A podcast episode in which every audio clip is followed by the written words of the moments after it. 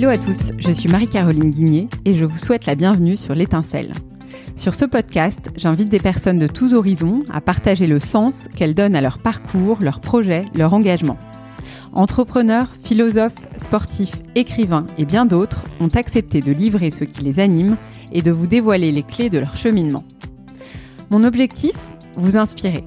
Ma conviction, c'est qu'il suffit de l'étincelle d'une seule de ces rencontres pour vous donner envie de voir plus grand dans la façon d'écrire la suite de votre histoire.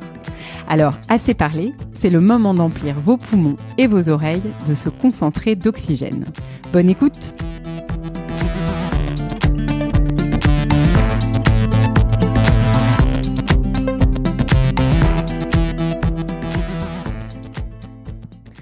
Aujourd'hui, je vous emmène à la rencontre d'Axel Bonamy.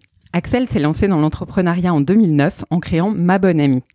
Ma Bonne Amie, c'est un service de location de vêtements de luxe inspiré des modèles américains comme Rent Runway qui font fureur outre-Atlantique.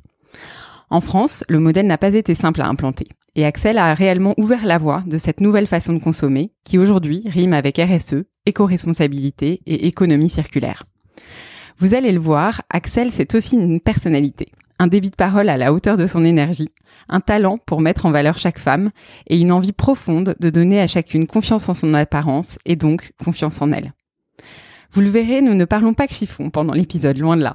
On aborde les étapes qui ont mené Axel du conseil en stratégie à ma bonne amie et l'évolution de son business model. Je la questionne sur son rapport à la beauté, à l'apparence et sur la mission qu'elle se donne en voulant mettre en valeur chaque femme. Enfin, on parle des enjeux de l'économie circulaire dans la mode et dans le luxe, et bien sûr de Medada, l'entrepreneuriat et les réseaux féminins comme Flair ou Ben of Sisters qu'Excel a rejoint récemment. Bref, une conversation passionnante que je vous laisse découvrir. Et si l'épisode vous plaît, n'hésitez pas à partager cette étincelle avec une bonne amie. Bon, elle était facile, j'avoue. Allez, bonne écoute. Bonjour Axel. Bonjour Marie-Caroline. Je suis vraiment très heureuse de te recevoir aujourd'hui sur le plateau de l'étincelle. Ce que je voudrais, c'est que tu commences par te présenter euh, avant qu'on plonge dans le vif du sujet. D'accord. Alors, euh, écoute, ben, je m'appelle Axel Bonamy euh, et euh, j'ai créé il y a dix ans la bien nommée Ma Bonne puisqu'en fait, Ma Bonne c'est un service pour aider les femmes à s'habiller et, et au départ avec de la location de robes de soirée, notamment parce que c'est souvent un événement, un moment où les où les où les où les personnes, les femmes peuvent être un peu stressées, et puis du coaching en image. Mais ça, on va je pense en, parler beaucoup plus après. Mais pour moi personnellement, alors euh, bah, j'ai 47 ans, j'ai trois petites filles qui ont entre 6 et 9 ans. Mhm. Donc je suis mariée. Euh, Qu'est-ce que je peux dire sur moi que j'ai pas été dans la mode tout le temps du tout? Euh, j'ai fait une école de commerce, euh, l'EM Lyon, mhm. et puis après j'ai fait des, des j'ai été alors dans le conseil d'abord, dans l'événementiel et dans la communication. Chaque fois plutôt pour des grands groupes, voilà. Donc euh, donc plutôt un, un, un parcours assez classique au départ. Donc conseil, événementiel et dans mon souvenir, Fondation euh, Lagardère. Exactement. D'accord. Voilà. Et euh, qu'est-ce qui me distinguerait? Euh, Je suis arrivée à Paris il y a maintenant très longtemps. Je j'aurais même plus compté les années. Mais du coup, j'ai passé plus de temps à Paris qu'ailleurs. Donc euh, ça aussi, c'est un point. Je me sens pas. Je pourrais pas dire que je suis parisienne euh, parce que pour moi, il faut être né à Paris pour être parisien. Mais c'est quand même l'endroit où je me sens le mieux. Tu es où? Je suis née à Lyon. Et euh, mais j'ai habité en tout 10 ans. En fait, j'ai habité 11 ans à Lyon, mais vraiment toute petite jusqu'à 7 ans. Et puis j'y suis revenue pour mes études, parce que j'ai fait l'UM Lyon et une prépa là-bas. Mhm. Et entre les deux, j'ai vécu donc pareil 11 ans euh, dans le sud de la France, euh, dans un tout petit village qui est euh, euh à 30 km d'Avignon, mhm. et euh, avec vraiment une autre vie parce que mhm. je suis allée dans la petite école du village, voilà où, il y avait trois niveaux de classe. Enfin, c'était quand même très particulier, mais assez sympa évidemment. Quand, la on, a, quand on a 7 ans, voilà, c'est évidemment le bonheur. Moins quand on est ado, hein, je, je dire. Donc j'étais très contente de retourner à Lyon. D'accord. Alors, euh, tu as parlé un petit peu de tes étapes euh, de vie euh, professionnelle. Qu'est-ce qui t'a amené finalement à partir euh, dans cette voie entrepreneuriale en 2009 mon souvenir? Alors, je pense que c'est quand même quelque chose que j'avais au fond de moi depuis depuis depuis très longtemps. Euh, je, je, pense que déjà quand j'ai fait mon école de commerce, euh, je, je je savais pas dans quoi je voulais aller, donc c'est pour ça que j'ai commencé par vraiment des l'école était déjà euh, déjà une quelque chose de très assez généraliste quand même une école de commerce. Après j'ai fait du conseil, donc ça restait encore très général. Tout ça parce que je ne savais pas dans, dans quoi je voulais aller et je voulais voir un peu tous les euh, bah, tout type d'entreprise et puis euh, et puis différentes fonctions et et, donc j'avais pas j'avais pas une, envie précise. La, la, seule chose qui pourrait être euh, Euh, j'avais pas une envie précise en tout cas de de de, de job. Ce qui est amusant, c'est que le, le, seul le seul j'avais pas du tout j'avais pas du tout travaillé dans la mode et j'ai pas postulé dans la mode. La seule le seul la seule chose c'est que le tout premier le tout premier euh, euh, le, la toute première lettre de motivation que j'ai envoyée en sortant de mon école de commerce, c'était pour le musée de la mode qui venait de se monter. C'était pas Galliera, c'était celui Mhm. qui était dans le euh, qui est aux Arts Déco. Ouais. Et donc j'avais écrit à la j'avais écrit à la à la comment on dit euh, celle qui, qui À la directrice du musée. voilà, qui, je sais plus son Ouais. nom exactement, mais voilà. Et, et euh, en lui disant voilà, j'adorerais, euh, j'adorerais euh, travailler, euh, travailler pour vous. Elle m'a répondu très gentiment, j'adorerais moi aussi, mais bon, j'ai pas de poste. C'est vrai que j'étais pas. Et après, je suis partie dans complètement autre chose. Mais il y avait quand même ce, ce, ce petite chose sur la mode, et euh, mais pas donc pas dans l'entrepreneuriat, mais euh, mais voilà, donc parcours assez classique euh, sur ces différents jobs. Mais toujours, ja- jamais en, en me disant euh, ce job-là, c'est celui que je vais faire longtemps. Non, c'était forcément un passage. Je Mm. le savais. D'accord. Et c'est vrai que j'avais tendance à m'ennuyer euh, assez rapidement et j'aimais bien le changement. Mm. Donc j'ai j'ai globalement changé tous les trois ans euh, de poste Ouais. et vraiment de- dans des fonctions et sur des dans des domaines très très différents. Et puis euh, et puis il y a eu euh, bah il y a eu euh, il y a eu le moment où vous sentez que vous êtes dans un job qui a tout sur le papier. Moi c'était la Fondation Lagardère, euh, c'est le dernier et et qu'à un moment vous êtes quand même très frustré. Et moi, je me souviens d'un moment particulièrement dans mon salon. Euh, à l'époque, j'étais encore célibataire, donc j'avais tout le temps, euh, j'avais beaucoup de temps. On sait ce que c'est maintenant avec des enfants voilà et euh, et de me dire euh, et de me dire c'est quand même un peu idiot parce que j'ai l'impression que ma vie est très cadrée par ces horaires de boulot euh, qui sont que globalement je dois y être le matin et repartir le soir et que le week-end je j'y bosse pas. Alors que finalement il y a des moments où le week-end moi ça ça me gênerait pas du tout d'aller bosser parce que voilà et qu'en même temps parfois je suis en plein milieu d'après-midi au bureau et j'aimerais avoir le- la liberté de faire autre chose. Mm. Et donc il y avait quand même un- une vraie frustration et un là-dessus sur le manque de liberté. Mm.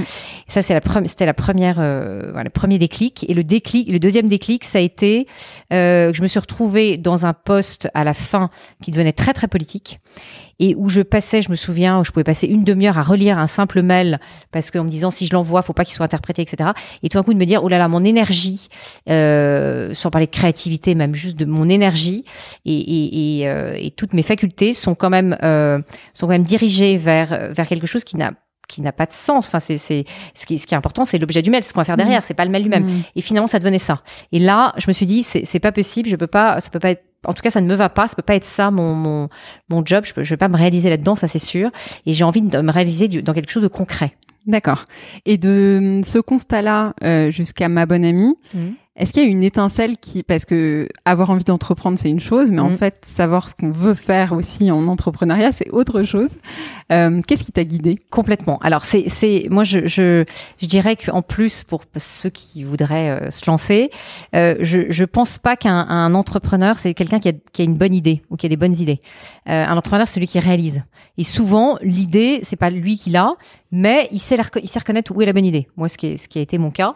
Euh, donc donc c'était pas j'ai pas je, je- c'était exactement ça. Je me suis pas dit ah j'ai cette idée là je vais devenir entrepreneuse et je vais monter cette idée. Je me suis plutôt dit il faut que je fasse quelque chose par moi-même, donc que j'entreprenne.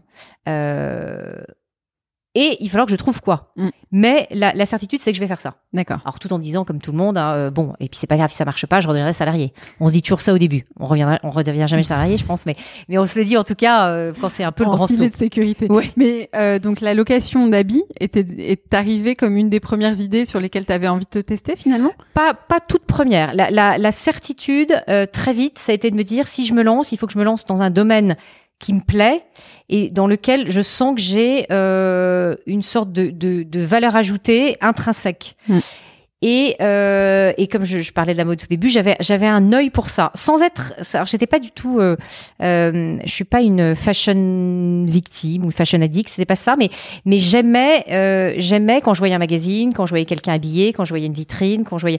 J'aimais me dire tiens à qui ça irait, euh, comment on ferait, faudrait le mettre. Tiens là c'est dommage ils ont voilà. Mm. J'avais cet œil là en permanence. Relier le vêtement et la personne. Toujours. D'accord. Toujours, c'est pour moi, c'est toujours le vêtement sur quelqu'un Mm. et, et, et, et l'image qu'il donne. C'est Ouais. pas le, le vêtement pur, euh, Ouais. pur, pur et simple. Avec un talent qui est d'arriver à projeter ce vêtement sur des gens. euh, et ça, c'est un talent que tout le monde n'a pas. Alors, je, je, je, je, je sais pas si c'est un talent, mais en tout cas, c'est sûr que moi, j'avais cette, enfin, ce, voilà, ce, ce, ce- cette envie-là et ce réflexe-là permanent. de et tu avais euh, constaté dans ton quotidien que c'était quelque chose que tu faisais déjà naturellement? oui. En fait, je je je je, je sais pas si je le mettais tellement en pratique, mais j'avais en permanence cette, cette, cette démarche-là, tu Mm. vois, qui était presque intellectuelle parce que je l'appliquais pas forcément, mais je l'avais tout le temps. Je, je voyais que j'avais ça, et donc je me suis dit, euh, je me suis dit si si euh, si euh, je pars dans un secteur dans lequel j'ai pas travaillé avant, donc j'ai pas a priori de contact, un réseau, il faut au moins que je me je, me sente sûre de moi sur un point. Ouais. Voilà. Et Mm. donc c'était celui-là. Et donc c'est là où la première, la première certitude, c'est dire donc j'entreprends. La deuxième, ce sera dans la mode. Mhm. Et la troisième aussi, qui est venue, qui vient, euh, c'est ce ne sera pas une marque de mode. Je vais pas monter une nouvelle marque de mode parce que pour le coup, je n'ai pas cette compétence-là de créer un vêtement. Mhm. Et euh, ça veut dire qu'il faudra que je me, je me, je m'associe avec un styliste. Et je, je n'ai pas envie d'être non plus la commerciale, la, la partie commerciale avec euh, cré- euh, travaillant avec un, avec un créateur. Mm. J'ai, j'ai, j'ai pas envie de monter une autre marque parce qu'il y en a plein. Je suis pas sûre que je serais plus douée qu'un autre pour en monter une. J'ai plutôt envie d'être du coup dans le service aux femmes. D'accord. Ok. Donc déjà, euh, donc très précis. Ça t'a pris combien de temps entre le moment où tu as quitté la fondation et la naissance, le dépôt des statuts de ma Oula. bonne amie? Ça prend quand même un petit peu de temps parce que je suis partie de chez Lagardère euh, en, ju- en jui- juin 2007 et j'ai déposé statut en février 2009. D'accord. Ouais, donc tu as maturé. euh, Ouais, un quel- an et demi, Et euh, une grosse année et demie. c'est c'est intéressant, tu parlais d'outsiders tout à l'heure. Entreprendre en outsider, c'est euh, euh, entreprendre tout court, c'est déjà un grand saut. Entreprendre en out- outsider, c'est encore un, un saut encore plus grand. Comment est-ce que tu as réussi à te rassurer, à canaliser tes peurs et éventuellement sur quoi tu t'es appuyé en fait? Alors là, là où, où, où effectivement quand tu dis que j'étais outsider, c'est vrai.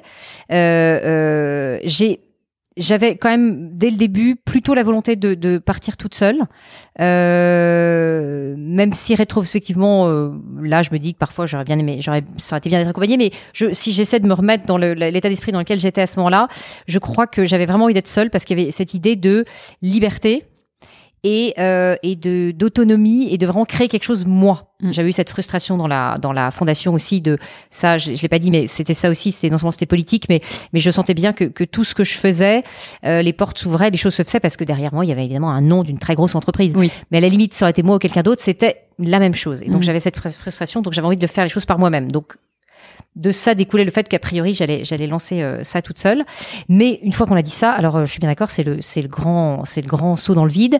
Et donc on, on, on est chez soi en train de se dire bah, qu'est-ce que je fais? Par quoi je commence? Mm. donc ça c'est vrai qu'en fait j'ai eu- j'ai eu la chance de de j'ai pas été dans un incubateur mais dans un programme d'entrepreneurs que j'ai intégré assez vite puisque l'idée l'idée donc c'est c'est l'idée a germé dans l'été 2007 et euh, et à la rentrée euh, à la rentrée euh, donc j'ai j'étais euh, allée voir euh, à l'époque je sais même plus comment ça s'appelait le, le le les pour les cadres les, les- les- la NPE pour les cadres Euh, la la PEC, PEC. qui existe toujours j'imagine Ouais. mais que je suis mais plus je ne sais plus mais c'était ça c'est la PEC et donc bah, c'est ma conseillère à PEC qui à qui je, je commence à dire quand même que j'ai des envies de euh, pas complètement parce que je suis censée chercher du boulot mais quand même que j'avais des Oui. envies de Ouais. euh, de monter une boîte me dit oula j'ai un super programme euh, qu'on finance euh, de de- d'accompagnement. Euh, c'est c'est une société qui s'est basée sur un programme euh, québécois et c'est un vrai programme d'accompagnement. Ça dure huit mois, donc ça c'est génial.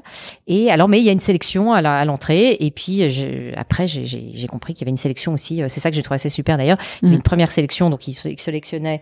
Euh, on était, je crois, 20 22 projets avoir été pris. Tout type de projet ou- Tout type. Ouais, Tout type. Il y avait vraiment euh, tous les secteurs et tous les profils avant. Euh, Tu te souviens du nom de cet incubateur, enfin de ce programme? Oui.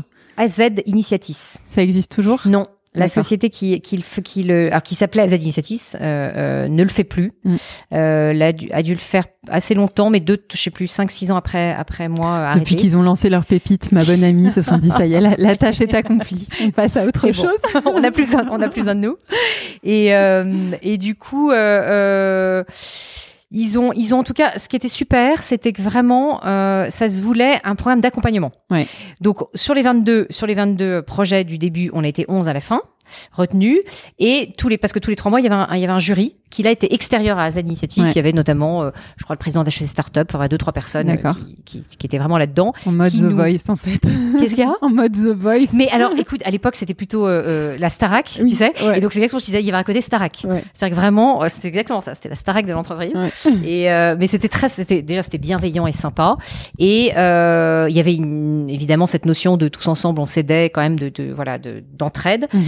C'était pas de la formation, c'est-à-dire qu'on était censé avoir euh, chacun des notions de compta, mais Ouais. on reprenait tous les points chaque mois de voilà tout- de, de, de nos projets Ok. et on nous faisait avancer là-dessus. Et donc j'ai vraiment eu l'impression là quand même euh, au moins d'être accompagnée, c'est-à-dire Oui. pas être toute seule chez moi, dire j'ai des, j'ai des rendez-vous Oui. quand même prévus Oui. et euh, et puis et puis ces fameux ces fameux jurys moi m'ont beaucoup aidé à valider. Mm. Et c'est ce qui s'est passé notamment à la fin, le dernier, où, euh, où je me souviens de ce, ce, ce, ce- donc ce directeur d'HC Startup m'a dit euh, Axel tout tout n'est pas calé mais l'idée est bonne. Ok. L'idée est bonne, j'y Et crois. t'as besoin de ça, t'as besoin Ouais. d'un feedback. Oui, euh, oui. euh, mais c'est vrai que ce type de programme, c'est essentiel pour les entrepreneurs qui se lancent parce que finalement, je sais pas comment tu l'as vécu toi, mais on dit souvent que la plus grosse difficulté, c'est la solitude de l'entrepreneur. Ce qui est la raison pour laquelle beaucoup de fonds et euh, d'investisseurs, la première question qu'ils vont poser à un entrepreneur, c'est savoir s'il a un associé. Ce qui Ouais. n'est pas ton cas. Tu Non. n'es pas associé. Exactement. Et ça, c'est vrai que ça a été aussi euh, un, un point, un moment où je me suis posé la question de grandir et de et de et de lever des fonds. Et on m'a exactement dit ça tout, toujours. Tout la, la, la, la- les, les, les, les fonds investissent dans euh, dans des entreprises où il y a plusieurs associés.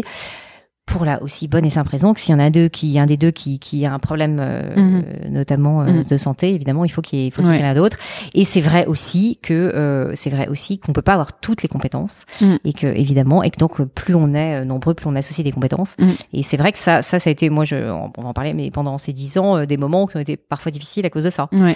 mais c'est vrai qu'au début, en tout cas, euh, j'ai- eu la chance de, de, de cumuler à la fois cette aide, donc de sentir de, de, de l'entraide, de l'aide, et puis euh, et puis un, un souffle de dynamisme, et ma très grande liberté. Ouais. Donc c'est vrai qu'au début, j'ai j'ai pas du tout senti le besoin d'avoir quelqu'un avec moi. Ouais, c'était un moteur et c'était en soi, c'était un, ça répondait à ton why en fait, cette Ouais, tout liberté. à fait. Donc ça, ça passait par euh, par le fait de démarrer seul.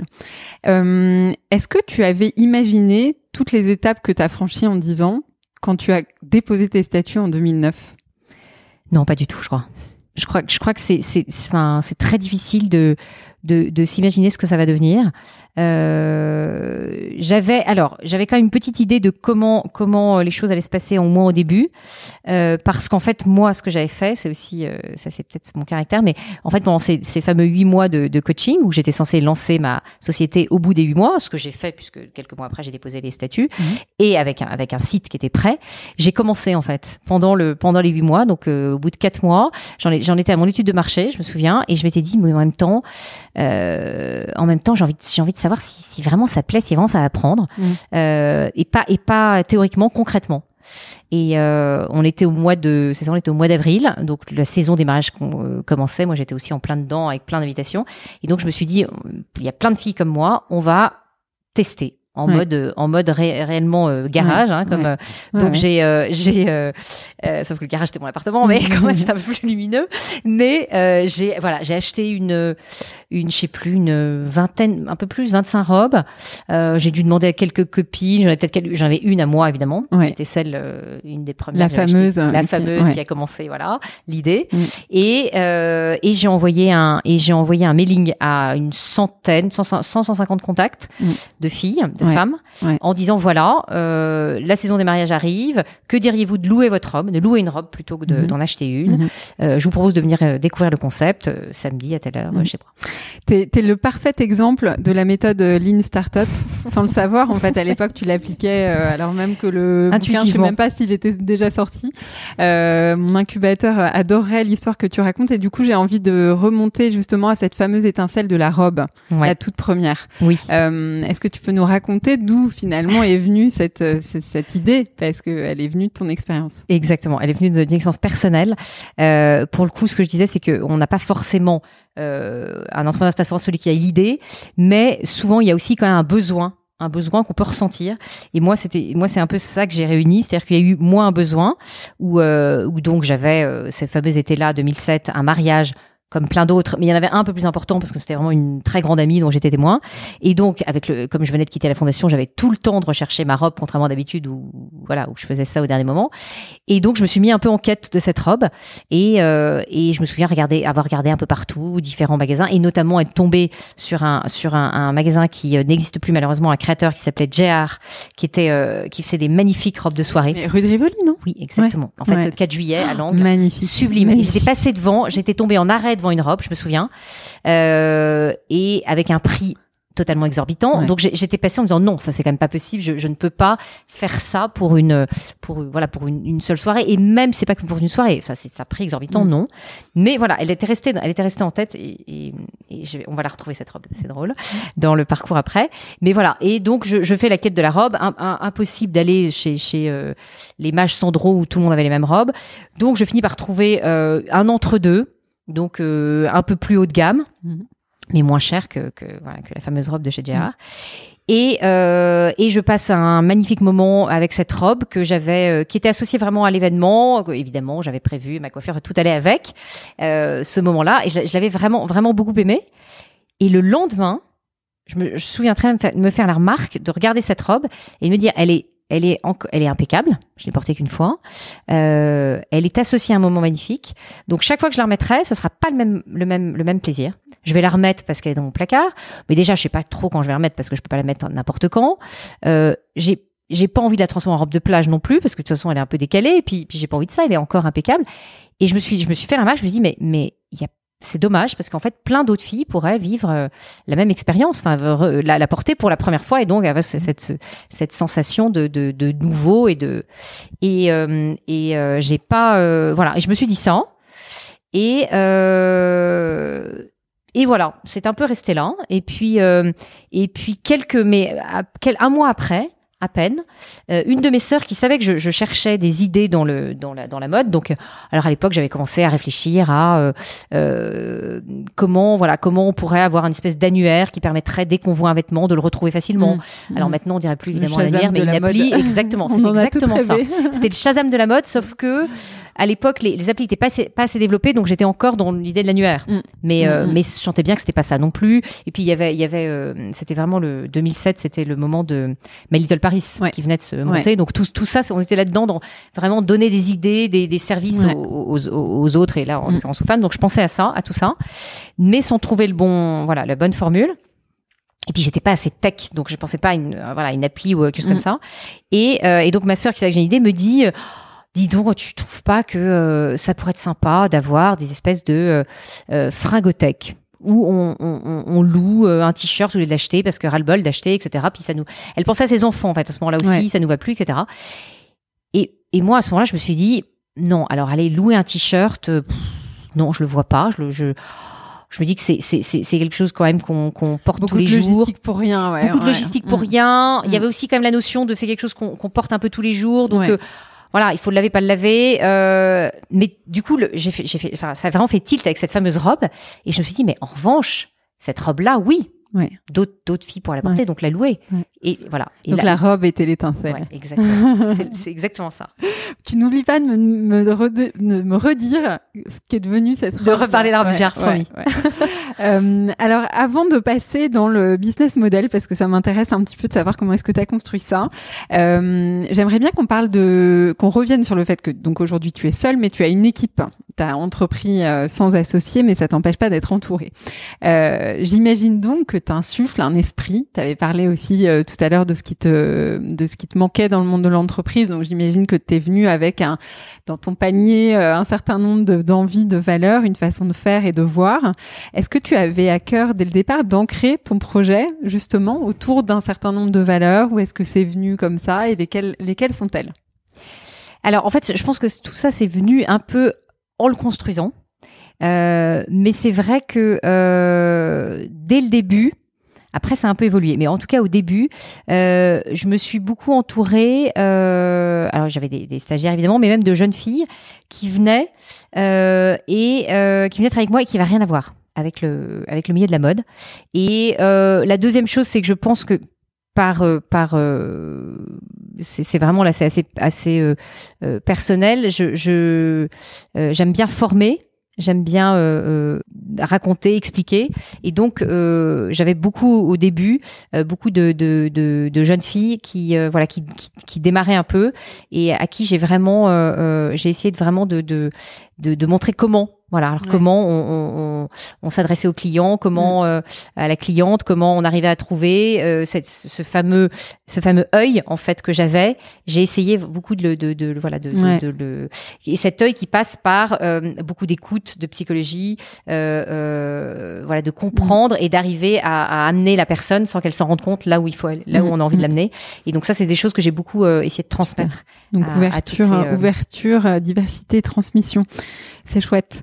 Euh, alors moi, je voudrais qu'on parle un petit peu de ton business model. Ouais. Quelle ampleur a le a, a ton business? Quelle ampleur il a pris? Quelle croissance il a connue en 10 ans?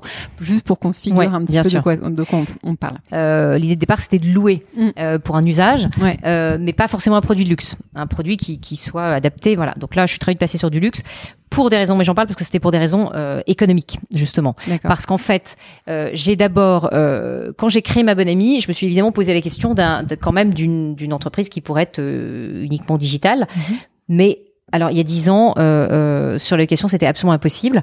Euh, il fallait, il fallait rassurer les, les clients sur le fait que le produit était euh, un produit d'origine, était un produit euh, beau, quali, Mhm. euh, qu'évidemment il passait au pressing, euh, et que du coup la location euh, était un, un, un super moyen de d'avoir Oui. d'avoir et pas juste un moyen économique. 2008, on est au début début du e-commerce. Instagram n'existe pas. Exactement. Donc tu on n'a bien. pas du tout cette culture euh, Complètement. du- du digital. Instagram n'existe Mm. pas, début Mm. du e-commerce Mm. et pas du tout cet élan de la seconde main. Ouais. Donc tout digital non. Mm. Rassurer sur le fait que qu'on n'est pas dans du justement du, du- un produit qui serait pas propre, Ouais. c'était important à l'époque. Donc ça passait par un lieu physique. Évidemment, une, une, une, une entrée digitale par le, par le site qui mettait en relation Mhm. euh, et qui permettait de voir les modèles, mais de toute façon un, un lieu physique qui ne voulait, qui, qui euh, pour moi était évidemment pas une boutique parce que, alors pour, pour des raisons euh, là euh, personnelles, de je voulais pas me trouver dans des contraintes de boutique. Quelqu'un qui me parle de liberté, qui fait Voilà, exactement. C'est- on est on est aux antipodes et donc c'était exactement ça. Donc c'était un lieu un peu caché. Ça allait très bien avec le le fait que c'était quand même une activité un peu nouvelle et que Ouais. de toute façon pour les les elles auraient je pense vu location dans dans une boutique elles seraient pas entrées. Là c'était un rendez-vous. Ouais. Ça allait avec. Donc je suis passée donc pour parler du business model donc Mhm. sur du luxe assez vite parce qu'en fait je me suis rendu compte très vite que euh, euh, finalement euh, les clientes quand elles venaient voulaient voulaient une une voulaient une, très belle pièce pour pour pour pour leur événement, voulaient évidemment pas payer le prix de cette très belle pièce, mais étaient prêtes à faire le gap entre entre quand même un montant beaucoup plus important pour un, un- une, une pièce qui, qui en valait dix fois plus. Un peu. Donc, donc je suis passée sur le luxe parce que évidemment que, que financièrement c'était beaucoup plus intéressant Mhm. et surtout parce que moi j'incluais dans ce service énormément de conseils. Mhm. Donc il y avait toute la, alors il y avait tout le service du évidemment du, du nettoyage, Oui. euh, voilà du stockage etc. Mais il y avait il y avait aussi ce service de conseil que très vite j'ai développé toujours parce que j'avais cet œil et parce que je me suis rendu compte que il y avait finalement quand elle venait euh, et quand elle venait à la location et quand elle, elle cherchait une robe, euh, je me ça, ça je l'ai découvert quand même Mhm. elles étaient aussi euh, c'était pas lié à un physique c'était pas lié à une situation euh, euh, professionnelle ou une situation financière elles étaient souvent un peu stressées voilà par les par l'événement et par Mm. euh, et par le fait de, de pouvoir sortir de leur zone de confort ou pas et que donc le conseil était très important Ouais. et que c'était partie intégrante du voilà Et du ça, on y reviendra parce que c'est lié à ce que renvoie Voilà. le vêtement. exactement Alors, donc le, le modèle, il a cartonné aux États-Unis, Ouais. euh, inauguré par Reine de Runway, hein, euh, Mm. il me semble. En 2009. Euh, c'est ça, un certain nombre d'initiatives. Euh, donc, on, on fleurit aux US. En revanche, en France, moi, mon constat, euh, ça a été de voir qu'il y avait des initiatives qui se développaient. Et moi, j'ai notamment en tête la bibliothèque Mm. et Panoply. tout à fait Euh, et j'avais rencontré euh, Emmanuel Brizet à l'époque euh, sur Panoply. Euh, mais voilà, Panoply, l'aventure s'est terminée il y a Oui. quelques mois. Ouais. Donc on voit que c'est c'est pas un marché évident, c'est pas un marché facile, même si on se parle de plein de choses qui font qu'aujourd'hui le contexte est plus propice à. Bah il y a quand même Complètement. là, on se parle de deux marques qui ont vécu un certain temps mais qui se sont cassées les dents sur le modèle. Pour autant, t'es la preuve qu'il n'y a pas de fatalité.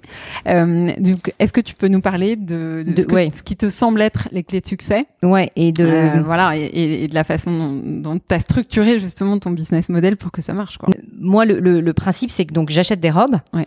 et je les loue Ouais. et évidemment euh, euh, donc ce que je disais j'avais j'avais intérêt à, à avoir des, des, des robes des robes de plus grandes marques parce que je peux les louer plus mais aussi pourquoi? Parce que finalement moi mon coût d'achat que ce soit une robe d'un très grand créateur ou moyen il est à peu près le même donc Mhm. déjà je gagnais là-dessus mais il y a quand même énormément de, de coûts. C'est-à-dire que chaque chaque robe euh, passe par euh, passe par un nettoyage, Mm. donc plusieurs fois. Il y a à chaque fois un coût quand même de retouche. Il faut que la robe soit remise en état. Et puis moi, dans mon cas, il y avait pour chaque Ah, tu retouchais les. oui, on peut les, on peut les retoucher parce qu'en fait, il faut qu'elles, plus Ouais. elles sont, plus elles sont euh, bichonnées, plus elles tiennent longtemps. Et le, le, le modèle, c'est ça, c'est de les faire durer longtemps. Donc, donc dans ce, donc c'est là où euh, où euh, où moi j'ai pu euh, j'ai pu tenir parce que j'ai serré mes coups dès le début Mm. quand même. J'ai réussi à avoir un, un très beau partenariat avec avec un, un pressing. Mhm. Donc j'ai limité au maximum. J'étais dans un, je suis quand même j'étais quand même dans un business vraiment de proximité où les clientes venaient récupérer leur robe et euh, et la et la et la ramenaient. Mhm. Si elles voulaient un service euh, additionnel, il était payant. Donc j'ai réduit les les les toutes les sociétés qui se sont montées euh, sur de la location comme euh, Panoply ou, euh, ou euh, la bibliothèque ont elles offert tous ces services. Ouais. Ce qui est Or, super. un colissimo, c'est vite. euh, Enfin, une livraison, c'est 10 euros. C'est exactement ça. Euh, Et- et c'est très, aller-retour. très vite. Ah, Sauf que c'est ça. aller-retour là. Ouais. Donc voilà. Donc euh, Mm. et en fait elles ont toutes tout de suite offert tous ces services, Ouais. ce qui est effectivement super parce que parce que le, le et j'y crois la location doit devenir un service. Sauf que c'est très compliqué pour une pour une société de, de supporter tous ces coûts là. Mhm, Donc moi je les ai je- voilà moi tout de suite, j'ai Ok. pris j'ai parti de pas le faire. Ces sociétés-là ont pris parti de le faire. Mm. Et par ailleurs, là où moi j'ai pu, j'ai pu euh, sauver mon business model et rester rentable, parce que ma bonne amie était rentable. Euh, je- Enfin voilà, est rentable, mais je parle 2009, Ouais. euh, jusqu'en 2000, euh, Elle a été 2019. rentable. Tu as été rentable Oui, tout oui. de suite? Oui, j'ai été rentable assez vite, au bout de trois ans. Euh, donc ça, ça marchait parce que, je, je- comme je disais, il y avait quand même des, des, des coûts très maîtrisés. Ouais. Et, euh, et puis des, des, des, moi, des, des, des robes, des produits que j'ai très, j'ai vraiment rentabilisé. C'est-à-dire que Oui. comme je les, je les, je les gardais, c'était des modèles un peu intemporels, je suivais pas de mode. Euh, Quelqu'un qui adore l'envin se, se fiche au bout d'un moment de savoir si c'est euh, la collection dernière ou la collection d'il y a deux ans ou celle de Ouais. cette année. Ouais. Donc en fait, ça, ça, ça m'a aidé effectivement. Et puis par ailleurs, euh, j'ai pas, je n'achetais, je n'achetais quand j'achetais moi auprès des, des marques. Parce que ça, c'est le business model a évolué, est en train d'évoluer. Mhm. Mais en tout cas, à l'époque, euh, euh, quand j'achetais, évidemment, comme j'achetais moi des anciennes collections, j'étais pas soumis à, euh, à tous les critères évidemment d'un, d'un, d'un retailer qui doit acheter un certain montant avec euh, Oui. un certain nombre à la taille, etc. Donc moi, je pouvais me Toi, permettre. TTC chaque modèle et Exactement. en fait, après, tu faisais Chaque tes- modèle était unique. Ouais. Et c'est ce que je vendais aussi. C'est- Ça faisait partie de mon, mon offre. C'était de dire à, la- à- à ma cliente, euh, vous allez être unique. Moi, c'est une, c'est effectivement une, une robe unique que vous avez chez moi. Je Mm. ne l'ai pas dans toutes les tailles. Mhm. C'est vrai. Je l'ai qu'en d'une seule taille. Et je l'ai choisie pour cette taille-là. Mm. Donc, si je l'ai choisie en 44, c'est parce que je sais qu'elle va flatter un 44. Ouais. Si je ne l'ai pas en 44 plutôt en 36, c'est que je sais que ça sert à rien Mm. parce que il faut, voilà, des hanches très fines. Ouais. C'est- c'est- ça ne flatte Ça, pas. c'est vraiment pas un détail, je pense, Non. parce qu'en fait, euh, le montant de ton stock, quand tu commences à prendre euh, certainement une sélection qui Mm. est susceptible de devenir obsolète très rapidement, euh, tu perds des sommes euh, Exactement. astronomiques, en fait. Exactement. Et c'est ce qui s'est Mm. passé avec euh, la bibliothèque et Panoply, qui elles ont acheté Mm. des collections actuelles avec à des marques et qui du coup se sont retrouvées à devoir euh, à devoir euh, évidemment Ouais. acheter des stocks énormes. Et on le sait aussi, euh, ça c'est aussi une des clés dans location, tout ne marche pas. Tout ne se loue pas. Et donc, au final, vous avez un stock très, très, une, une offre très, très large. Et finalement, il y a qu'une petite partie qui est louée. un 80-20 qui s'opère. euh, Exactement. comme- ouais. Et du coup, et du coup, voilà, ce, ce stock-là euh, coûte une fortune. Ouais. Et donc c'est ce qui a, c'est ce qui a notamment euh, beaucoup, euh, beaucoup, euh, beaucoup gêné Panoply. Ouais. Ça a été très compliqué Mm. pour Panoply. Et donc ça c'est la, la, la raison du stock et la raison du, la, pour pour ce qui est de la bibliothèque, c'est beaucoup le service.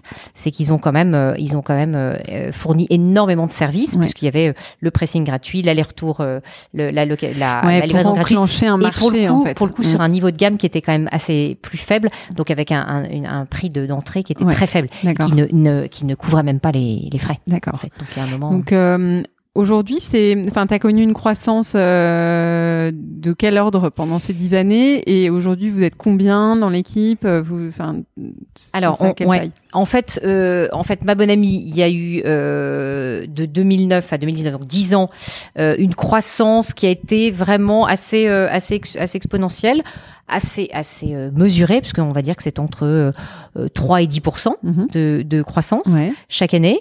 Euh, ça peut aller jusqu'à 15 aussi euh, une année, mais voilà. Mais en tout cas, graduelle et constante, parce Ouais. qu'en fait, le, le, bah, le marché euh, était évangélisé, donc il y a de plus en plus de voilà, le bouche à oreille a très bien fonctionné, et Mhm. puis il y a eu une fidélité client. Exactement.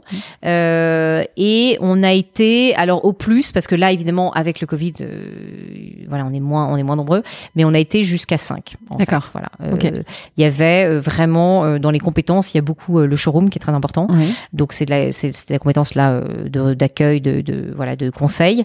Le, le la partie la partie logistique Mhm. très importante. En fait c'est c'est c'est vraiment la logistique euh, euh, la logistique est vraiment importante parce que parce que il faut en fait une une robe c'est c'est c'est contrairement à un business classique où euh, où on vend une robe et puis voilà là il faut que la robe soit là au moment où quelqu'un la veut qu'elle quand elle quand elle revienne elle elle soit le moins longtemps possible au pressing Mhm. et qu'elle soit de nouveau disponible Mhm. donc en fait il y a cette notion de planning qui est, qui est Ouais. hyper importante à Ouais. gérer Mhm. et euh, et euh, on peut pas voilà euh, Ouais, ouais, t'as on peut pas exactement euh, donc ça ça c'est D'accord. un, ça c'est un vraiment un point important de ma bonne amie et donc il y avait des gens là-dedans et euh, et après parce que la location c'est quand même trois trois euh, je dirais qu'il y, y a trois vecteurs très importants trois parties c'est le côté mode donc ça moi je m'en occupais et avoir les bonnes marques et bien sélectionnées Euh, le bon conseil donc ça va être le côté Mhm. mode la logistique donc là moi j'avais des partenaires euh, que j'ai depuis dix ans qui sont vraiment très pros et des et des filles qui bossaient avec moi qui étaient très professionnelles aussi Mhm. euh, là-dessus et puis la partie tech et là la partie tech moi pour qui chez ma bonne amie n'était pas très développée parce que pour le coup on, voilà on avait une plateforme euh, Donc site internet. oui alors que j'ai re- Instagram, j'imagine. oui, les réseaux exactement tous les réseaux sociaux, mais tout Mm. ça, c'est vrai que euh, autant le pre... j'ai eu trois sites évidemment en dix ans et euh, les deux premiers étaient assez, assez, assez simples puisqu'ils mettaient en relation. En revanche, le dernier et celui qui est actuel est pour le coup un site beaucoup plus développé puisqu'il permet à la fois de louer et de vendre. Il permet aussi de tester un modèle parce qu'en fait, euh, pour certaines pièces plus jour, vous pouvez les chaque fois qu'elles sont louées, elles se- le prix euh, le prix de vente euh, le prix de vente Baisse. euh, baisse exactement. Donc il y a vraiment ça. super. Donc Mm. c'est voilà, c'est Quand un- tu as aimé une pièce que tu as Ouais, louée, tu as la possibilité de l'acheter. Génial. Euh, alors, est-ce que, on, si ça te va, on peut passer à ton rapport à la beauté, euh, à l'apparence? Alors, Dior disait, euh, je veux rendre les femmes non seulement plus belles, mais aussi plus heureuses. Euh, ça m'a beaucoup bercé pendant dix ans, euh, les dix ans passés euh, dans cette belle entreprise. Et Saint-Laurent, qui était l'entreprise dans laquelle j'ai démarré, disait, lui, quand on se sent bien dans un vêtement, tout peut arriver. Un bon vêtement, c'est un passeport pour le bonheur. Alors, la question que j'ai pour toi, c'est finalement soigner son apparence. Est-ce que ça serait beaucoup plus qu'une question de coquetterie? Ah oui, oui, oui. Et qu'est-ce que je- c'est pour toi? Ouais, moi je je je je typiquement je pense pas, je te le disais au tout début, je pense pas être quelqu'un de totalement euh, d'assez fashion victime ou euh, et, et même chose avec la beauté en général, enfin les produits de beauté ou mais euh, non pour pour moi effectivement le le vêtement euh, c'est c'est euh, c'est c'est le premier en fait c'est c'est le premier lien avec l'autre quand même. Euh, c'est ce qu'on voit on, voilà on vit pas Mm. tous on vit pas tous et donc on est habillé et donc c'est la première chose qu'on voit avec effectivement aussi la coiffure le maquillage mais ça va un peu ensemble. Mais c'est quand même c'est quand même ça qu'on voit. C'est-à-dire que euh, quand une euh, et, et notamment les femmes beaucoup plus les femmes. Ouais. et c'est pas une malédiction au contraire je trouve moi c'est un bonheur parce qu'elles ont beaucoup plus de choix. Elles ont Mhm. beaucoup plus de, de possibilités. Ouais. euh, voilà dans nos cultures elles, elles, elles peuvent tout mettre. Et et donc euh, donc c'est quand même la première chose qu'on voit. Donc c'est c'est moi le mot passeport ça j'aime beaucoup. Parce que je trouve que c'est ça. C'est euh, c'est et que et que quand on porte le bon vêtement on se sent euh, beaucoup plus beaucoup on se sent bien dans sa peau euh, et donc euh, et donc on dégage cette image Mm. et donc on est beaucoup plus assuré et moi j'ai le mot bonheur me va très bien et le mot euh, parce que là je pense aux femmes qui travaillent et c'est un point important euh, c'est le mot confiance et assurance je Ouais. trouve que c'est c'est c'est primordial Tu dirais que c'est un peu le why de ton entreprise, ce fameux why de Simon Sinek, tu sais, où il dit, bah, ce qu'il faut, euh, finalement, c'est c'est- c'est savoir pourquoi on fait les choses plus que comment ou, Ouais. ou qu'est-ce qu'on fait.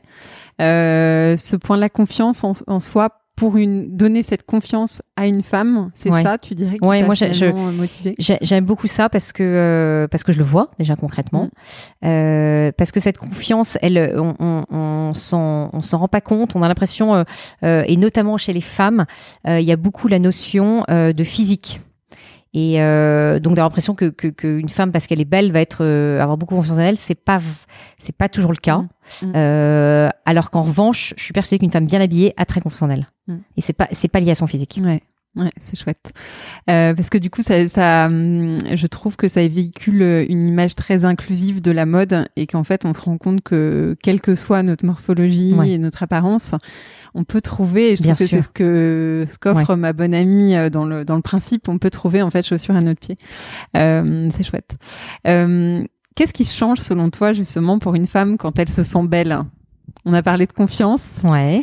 Euh, t'en as vu plein des femmes que t'as rendues belles à travers des robes extraordinaires. Euh, ah, il y a vraiment, il y a alors moi je le voyais quand c'était ou quand je fais du coaching de, de, des clientes, il y a vraiment quand même euh, sur le visage, ça se voit, c'est-à-dire qu'il y a les, les, vraiment les yeux qui pétillent, il y a quand même quelque chose derrière ça, un sourire qui s'esquisse en général, et euh, et, et, la, et je pense que quand la quand elle euh, quand elle elle a ce vêtement et qu'elle et qu'elle se sent bien, elle projette plein de choses on sent bien que c'est pas mm. que le vêtement, c'est ce qu'elle va faire avec. Mm. C'est-à-dire que tout d'un coup, elle se voit. Ça la euh, potentialise. complètement. Elle se voit dans le rendez-vous important. Elle se voit avec son mari. elle se voit à des endroits et qui d'un coup sont très chouettes. C'est-à-dire le, mm. le, deal qu'elle veut signer, le, le, la, la, le super voyage qu'elle va faire où elle va être sur une plage. Elle, elle se voit. En fait, elle se projette tout d'un coup grâce aux vêtements dans dans ce qu'elle veut, dans ce qu'elle veut atteindre, dans, dans, dans, voilà, dans son objectif de, de passer un bon moment, d'avoir un... donc donc le, le, vêtement le permet, en fait, donne ça. Il y a, y a en fait c'est c'est c'est c'est la possibilité de donc enfin d'autres choses. C'est ce que ça c'est ce que ça va amener derrière. Complètement et en fait c'est c'est fou parce que finalement, tu vois, là, on a parlé de Dior, euh, Saint-Laurent, mais il y a aussi, euh, je pense beaucoup à Diane Van Furstenberg qui était, mm. qui est beaucoup dans cette logique-là. Et d'ailleurs, maintenant, son compte Instagram, c'est drôle, c'est Women in Charge. Ah oui. Vraiment, t'as le côté, euh, c'est presque un peu années 80, mais t'as vraiment ce côté-là. Et en fait, elle, elle dit, je, suis en, je suis en pleine lecture de sa bio. Donc, donc, du coup, ça m'a pas mal inspiré. Et c'est vrai qu'elle a marqué les esprits avec cette robe, euh, wrap, dress. wrap dress, quoi, qui était iconique et qui, permettait d'aller partout et de donner confiance à n'importe quelle morphologie. Et elle dit, je pense que ce que je vends aux femmes, c'est de la confiance. Hmm. Je suis complètement d'accord. Et alors, moi, je, je, je, pourrais dire la même chose. Hmm. Effectivement, hmm. c'est pas c'est pas un vêtement euh, c'est pas un vêtement c'est pas un look c'est pas euh... déjà je, je, je me reconnais moins dans le être belle que être bien habillée. Tu vois ce que je disais, c'est qui fait que tu, tu, tu, tu, dégages. Moi, ce que j'aime, c'est, enfin, un mot que j'adore, c'est le mot allure. Ouais. Voilà. Moi aussi. Je trouve qu'avoir de l'allure, c'est, c'est, il y avait une très belle tagline de, du, du, parfum allure de Chanel qui était l'allure, c'est ce qui reste quand on a tout enlevé.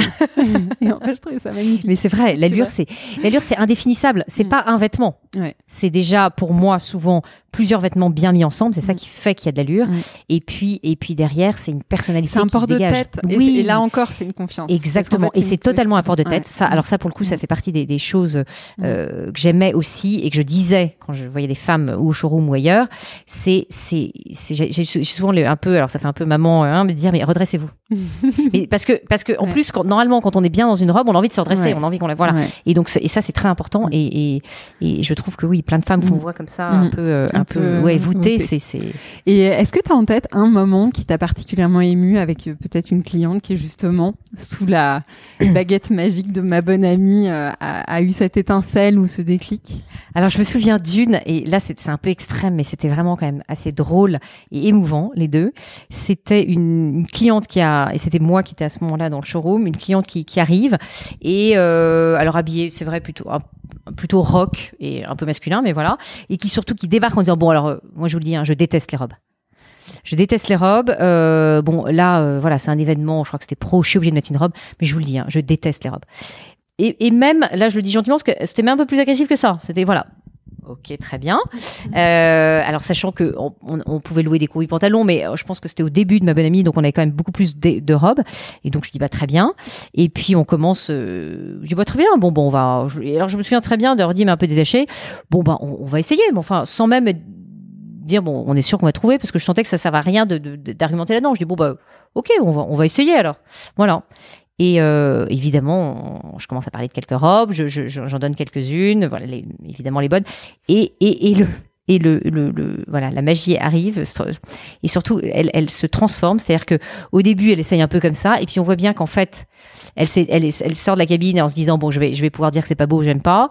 Et puis en fait on sentait qu'elle aimait quand même un peu donc elle dit ah oui ok pourquoi pas. Puis la deuxième elle commence à dire moins parce qu'en fait elle se trouve plutôt jolie dedans puis la troisième et puis à la fin je, vraiment hein, je, t'assure c'était je sais pas ça durait peut-être un petit assez longtemps mais à la fin elle tournait dans sa robe et je, elle m'a dit oh, en fait moi j'adorerais les robes quand j'étais petite Ah oui. Donc euh, finalement, revenu. En fait, tu vois qu'elle dit, mais vraiment, c'est sorti spontanément. Elle dit, mais en fait, moi, j'adorais. Et elle tournait dans sa robe. C'est comme une petite fille. Comme si elle avait enterré quelque chose en Complètement. fait. Et là, je vraiment, mais c'était une femme de, je sais pas, 35, 40 ans qui qui tournait dans sa robe comme comme si elle avait 5 ans et qui qui, qui était super heureuse de le faire. Ouais. C'est très joli. C'est hein. fou. C'est top. Euh, alors, euh, donc ces femmes, euh, ces femmes heureuses, elles ont aussi des, des, préoccupations qui ont pas mal évolué avec cette. on parle de plus en plus de mode circulaire parce qu'elles veulent non seulement être belles, mais elles veulent aussi que la planète reste belle. Exactement. alors, est-ce que toi, c'est quelque chose déjà que tu intègres à titre personnel dans ta façon de vivre la mode et de t'habiller? Alors oui, euh, oui, depuis pas mal de temps, mais j'ai évolué moi aussi là-dessus. Mhm. C'est-à-dire que je dirais que euh, euh, il y a 20, oui, il y a, y a, avant ma bonne amie, euh, j'étais quand même plus consommatrice. J'ai jamais été énormément, mais je consommais euh, quand même un peu plus de vêtements. Et puis et dans des marques, je dirais assez moyen de gamme. Mhm. J'ai évidemment qu'à l'époque j'allais un peu chez H&M et Zara. J'ai jamais, j'y suis allée jamais, jamais beaucoup, mais j'y allais un petit peu. Mhm. Et euh, et euh, et je dirais que je dépensais tout à chaque saison. Voilà, j'avais euh, j'avais un peu euh, euh, voilà chaque saison j'achetais j'achetais et je renouvelais comme ça un peu, mais je gardais aussi. Et puis, euh, et puis là, c'est le fait d'avoir bossé, d'avoir bossé pour ma bonne amie et d'avoir euh, surtout vu des grandes marques et des vraiment des très beaux vêtements. Et là, j'ai commencé déjà à beaucoup plus m'attacher au, vêtement lui-même et à sa qualité, mm. et à me rendre compte que que, que la qualité d'un tissu faisait tout. Et donc déjà évoluer vers du beaucoup plus euh, quali. Et, euh, et là où, où, euh, où, et donc à moins acheter et acheter plus de quali et beaucoup moins et beaucoup moins. Et euh, mais là où, où, où j'ai toujours été euh, quand même sensible à ça, c'est que j'ai toujours une notion, et ça je l'ai dans tout, de, de du gaspillage qui, qui me rend malade, vraiment. Que ce soit que ce soit euh, la nourriture, que ce soit quoi que ce soit, j'ai vraiment eu toujours beaucoup de mal. Donc typiquement mes vêtements, euh, j'étais incapable de m'en de m'en séparer, mm. euh, de m'en séparer. Je, je, je détestais euh, le côté bon bah je l'aime plus, je le, je le mets de côté. Donc, euh, donc quand, un, quand un vêtement devenait, en fait, c'était à l'époque où il n'y avait pas cette, cette mode circulaire. Hein, je parle il y a 15 ans, quand on ne pouvait pas la, la revendre comme ça. Quand un vêtement c'était vraiment usé, était fichu, là ça m'embêtait pas. Je me disais bon, il a, il a, voilà, on était il a vécu. il a vraiment vécu. Mm. Mais l'idée de se séparer d'un vêtement, de plus avoir mm. envie de se séparer comme ça alors qu'il avait encore une utilité, me, me voilà, m'ennuyait. D'accord. Euh, mais euh, ce qui est drôle, c'est qu'en fait, au début, quand tu as cité un peu les raisons euh, mm. qui ont fait que tu es parti sur euh, cette idée de ma bonne amie, en fait, il y avait pas, c'était, c'était, pas une de tes premières préoccupations, alors qu'aujourd'hui c'est certainement un des moteurs, euh, et je le souhaite aussi de, de, de euh, bah, d'une entreprise qui va pouvoir croître de plus en plus parce qu'elle répond aussi à cette logique de, de, moins gaspiller. En fait, pardon, juste pour te répondre, en fait là j'ai, j'ai, je, je, moi j'ai évolué là-dessus comme mes clientes ont évolué, en fait, parce que c'est vrai que quand j'ai quand j'ai créé ma bonne amie, c'était c'était pas l'idée de la circularité, c'était l'idée de, de répondre à un besoin mais d'arrêter d'acheter des robes qu'on ne remettait plus. Il y avait comme ça derrière. Ça, je l'ai peut-être pas dit, mais ça, il y a vraiment ça. Je, je, je oui, que la robe finisse dans un placard, voilà, alors que finalement ne servent pas. Donc il y avait euh, vraiment cette idée-là. D'accord. Et euh, et euh, et, euh, et moi-même, j'avais cette cette notion de on en a trop. Donc je leur disais, mm. mais au lieu d'avoir un placard plein. Mm. Euh, vous avez ma bonne amie qui est ouais. placard plein voilà. Donc il y a quand même cette notion déjà de de pas avoir trop. Ça j'ai toujours eu. Et euh, et mes clientes ont évolué là-dessus parce qu'effectivement euh, pour avoir fait un, un, questionnaire pendant le confinement euh, auprès de mes donc 10 000 clientes mhm. je leur demandais quelle était la motivation pour louer. Mhm. et et en, en, à 40% elles répondaient pour des raisons responsables ce, ce qui n'aurait pas été du tout un chiffre ça n'aurait pas été ce chiffre-là en 2009 je suis pas étonnée. Et toi tu as rejoint je disais que tu avais rejoint le collectif Make Friday Green Again. Est-ce que tu peux nous en parler Il y a deux ans, donc mhm. en fait au début, je crois, je crois que c'était vraiment, euh, oui, c'était c'était il y a deux ans les débuts. Et euh, oui, parce que je trouve, je trouve le, le, le, le je trouve le, le, leur raisonnement très très sain, qui est de dire que en fait, euh, c'est là où moi j'ai évolué aussi dans ma façon mhm. de, de, de, de, consommer la mode et et, et dans tout ce côté circulaire. Pour moi, il y a dans le côté, en fait, responsable, pardon, pas que circulaire. La mode doit devenir responsable évidemment, et donc elle doit devenir dans ses modes de distribution, dans cette circularité, mais aussi dans ses modes de production et, et de distribution et moi, il y a, y a, vraiment euh, quelque chose qui m'a toujours choqué, c'est notamment ce, ce, rythme immuable qui est de, euh, on sort un vêtement très très cher, c'est vrai que parfois on le trouve quand même horriblement cher, et deux mois après, il est en solde, à 70% de son prix. Mmh. On Et a, ça- on a pris le pli un peu plus tard que les pays anglo-saxons là-dessus, qui ont, qui déjà il y a une quinzaine d'années pratiquaient les soldes à moins 70% et nous on n'était pas là-dedans. Et Ouais. c'est vrai que ça a, ça a switché, euh, je sais pas, je dirais, je dirais ces 7-8 dernières C'est- années. Exactement. Euh, Et c'est devenu fou parce que plus ça va, Mm. plus les soldes sont, sont devenus tôt, surtout. C'est-à-dire que effectivement, le, moi, je- je- j'entends très bien qu'une marque, à la fin de sa saison, veuille brader. Et là, chacun peut faire des affaires. Mais voilà, c'est à la fin de la saison, on le mettra l'année prochaine. Et c'est... Mais le côté, au moment où on a besoin d'un manteau, c'est-à-dire en début janvier, on puisse l'acheter moins 70%, ça veut dire que le, le système est grippé. Bah, ça veut dire que le système ne en marche fait, pas. D'un point de vue client, ça pose la question du juste prix. Mais en fait, on se dit que du Mais coup, totalement. si on achète plein pot, on est vraiment le dindon de la farce. Mais c'est complètement ça. Et c'est, là-dessus que les DNVB, les Digital Native Brands, font Ouais. vraiment leur euh, ancrent leur discours aussi de dire on, on produit au juste prix, euh, on enlève les intermédiations euh, avec les retailers et par contre on, On ne fait, pas de solde. Et je trouve ça le modèle Mais je, je, je trouve que ce modèle, moi, Mm. pour le coup, c'est un modèle qui qui euh, qui me va très bien depuis longtemps. Enfin, Mm. que tu vois, j'ai, ce, ce côté, ce, ce, ces soldes au moment où on devrait acheter Mm. font effectivement pose la question du prix, pose la question de la valeur du vêtement. Mm. Mm. Parce que du coup, je, je- un, un vêtement qui a un juste prix a, a sa vraie valeur. Un vêtement qui valait très très cher et qu'on paye 70% n'a plus la même valeur. de valeur. Ouais, Il n'en a même plus. Mm. d'accord. Donc ça, c'est Euh, voilà, c'est- c'est- ce- ce- cette notion-là, je trouve. euh, Et donc Make Friday Again, Green Again est vraiment là-dessus. Ouais. Et, euh, euh, et, et pareil pour le Black Friday, enfin tout ce qui va avec, c'est c'est c'est et il y a et puis et puis alors euh, aussi c'est c'est moi j'ai un vrai euh, sujet sur la fast fashion, Ouais. mais euh, qui là qui là comme je te disais est pas est pas euh, est pas récent parce que euh, euh, je, pense que j'ai pas mis les pieds euh, chez H&M ou Zara depuis six ans Mhm. réellement. Mhm. Mais parce que j'en ai j'en ai en fait c'est même Oui, c'est même ça, ça, te- ça correspond pas à ta façon de, Non. de concevoir. non, parce que pour moi, Mm. pour moi, un vêtement, et ça, je, je, reviens aux mêmes choses, un vêtement qui est en 10 000 exemplaires, une chemise blanche euh, où il y a six modèles, j'en ai plus envie, moi. Mm. Voilà. Mm. D'accord. C'est, c'est, il faut c'est l'unicité qui, qui rend la, qui donne la valeur.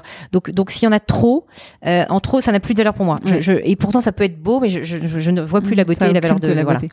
Et euh, est-ce que dans ton sourcing, euh, donc c'est des robes globalement très haut de gamme, hein, euh, euh, néanmoins, on voit que quand on regarde vraiment euh, le, quand on analyse le cycle de vie du produit, euh, pour plein de raisons euh, qui peuvent être, je prends l'exemple de la fourrure, tu vois, une Mm. très belle pièce de fourrure, bon bah voilà, tester sur des, enfin, euh, c'est le, le- c'est pas cruelty free, euh, Mhm. ça, ça- les, les animaux sont parfois élevés dans des mauvaises conditions, etc. Mm. Donc en fait, quand on pousse le fil, on peut voir que même dans des grandes maisons de luxe, Oui. l'analyse du cycle de vie, elle est aussi potentiellement un peu explosive. Euh, est-ce que toi, dans ton sourcing, c'est quelque chose auquel tu fais attention Euh, Et comment est-ce que ça devient euh, quand même quelque chose avec lequel on peut continuer à vivre, à, à- à faire euh, fleurir le business, euh, enfin ton entreprise, sans se dire euh, que c'est culpabilisant parce que finalement, bah, il y a toujours quelque chose finalement qui va pas dans un vêtement, il y a toujours de l'eau qui a été consommée, le- il y a toujours quelque chose qui fait que euh, la planète se serait portée mieux sans le vêtement à la fin. Oui, voilà. Non, mais il y a un moment où on peut pas être extrême Mm. et, et vivre sans vêtements.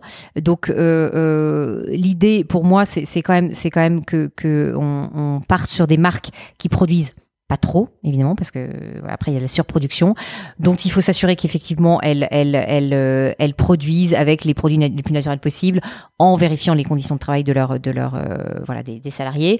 Plus c'est de la production locale, et plus on peut s'assurer de ça. Mm. Donc c'est vraiment, et plus c'est des marques, moi, j'aime bien toutes ces nouvelles marques qui arrêtent aussi. On était arrivé dans une spirale. Il y a, il y a cette cycle de production dont on a parlé et de distribution avec les soldes, Mhm. mais il y a aussi, euh, il y a aussi le fait, euh, pardon, j'ai oublié ce que je voulais dire.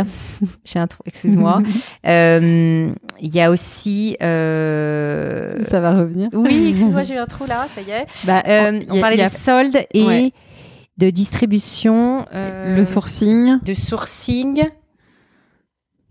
Ah zut. s- s- s- s- s- oui, la- le- les saisons. Voilà, on a parlé, on a parlé des soldes qui étaient, qui étaient, voilà, qui arrivent à un moment qui est, qui est, qui est, qui est Oui. beaucoup trop tôt, qui est n'importe, qui n'importe quoi. Mm. Mais c'est surtout ce, ce rythme, ce rythme des saisons, Ouais. des, des, des, Ouais.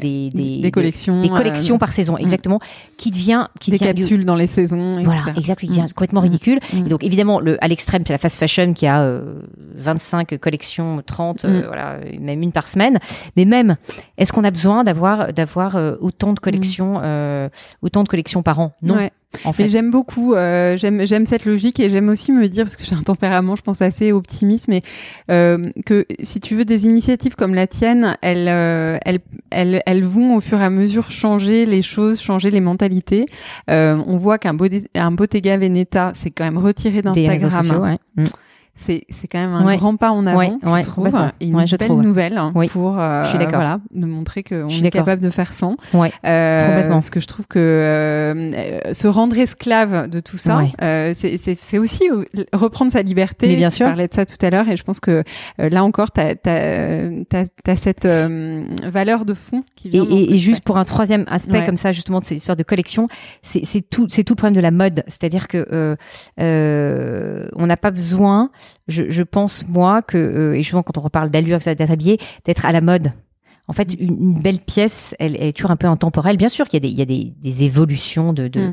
euh, de manches, de mm. voilà, de qui, qui sont profondes et qui viendront mm. dans le. Mais mais on n'a pas besoin d'avoir autant de produits et autant de produits qui passent de mode en fait. Et ça, je pense que les jeunes générations l'ont compris. Je lisais une étude sur les euh, générations euh, millennials et, euh, et YZ, et en fait, l'étude disait qu'ils sont de moins en moins attirés par la notion de mode, vrai. et que de plus en plus, l'important pour eux, c'est finalement avoir du style. Oui. Et ça, c'est une très bonne nouvelle aussi. Exactement. Parce qu'en mm. fait, style ou allure, c'est la même chose, c'est ça. Ouais. Ok. Euh, alors, euh, est-ce qu'on peut passer un petit peu sur des choses euh, un peu plus personnelles, sur ta vie aussi euh, d'entrepreneuse et de femme? Il y a un article sur le net qui dit de toi, je cite, portrait d'Axel Bonamy, entrepreneuse, mère de famille, fashion experte et post-féministe. alors, je voudrais commencer par post-féministe. Est-ce que tu te reconnais dans ces mots et qu'est-ce que ça signifie pour toi? J'avais jamais vu ce oui, terme. Oui, moi aussi, je, je non plus. En fait, je ris un peu. Je ris parce que maintenant, je sais d'où vient ce, d'où vient ce, euh, cette, cette, phrase. En fait, c'est pour le coup un, un, un ami un de mes amis qui avec qui j'ai travaillé. Euh, on a parlé du fait de, de, de s'associer. Donc euh, pendant ces dix ans, euh, j'ai j'ai quand même plusieurs fois travaillé avec avec d'autres personnes avec qui on avait pensé s'associer. Enfin voilà, on a cherché et notamment pour le, la dernière expérience, c'était avec un, un, un ami, un, un, copain et, et c'est lui qui a écrit cette phrase.